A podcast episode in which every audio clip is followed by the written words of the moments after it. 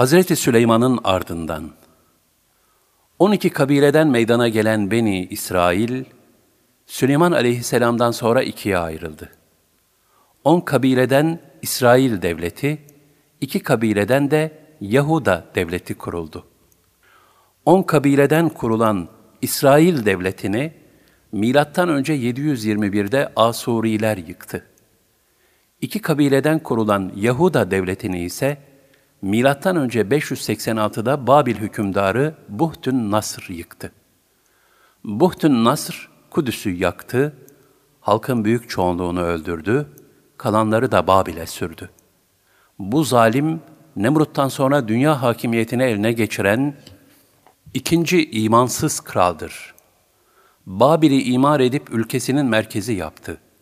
Doğu ve batıda kendisine karşı koyacak kimse bırakmadı.'' Böylece gurura kapılarak tanrılığını ilan etti. Nihayet aklını zayi ederek kendisinin bir öküz olduğunu zannetmeye başladı. Yedi yıl ormanlarda dolaştı. Bu arada krallığı hanımı idare etti. Vefatından bir sene evvel aklı kendisine iade edilip böylece öldüğü rivayet edilir. Buhtun Nasr, Kudüs şehrini defalarca yağmaladı. Tevrat ve Zebur'u yakıp ortadan kaldırdı.'' Böylece zaman geçtikçe Tevrat'ın birçok bölümü tabii olarak unutuldu. Hatırda kalanlar yazılmaya başlandığında ise Tevrat asli hüviyetini tamamen kaybetti. Birbirini tutmayan çeşitli risaleler ortaya çıktı. Takriben milattan önce 500. yıllarda yaşamış olan Ezra, Üzeyr yazılan bu Tevratları topladı, mabedin ikinci kez yapılışında bulundu.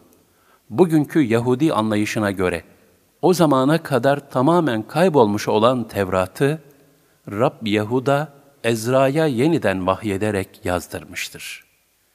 İran hükümdarı Nüşek, Koreş veya Sirus, Babillileri yenince Beni İsrail'in yeniden Kudüs'e dönmelerine izin verdi.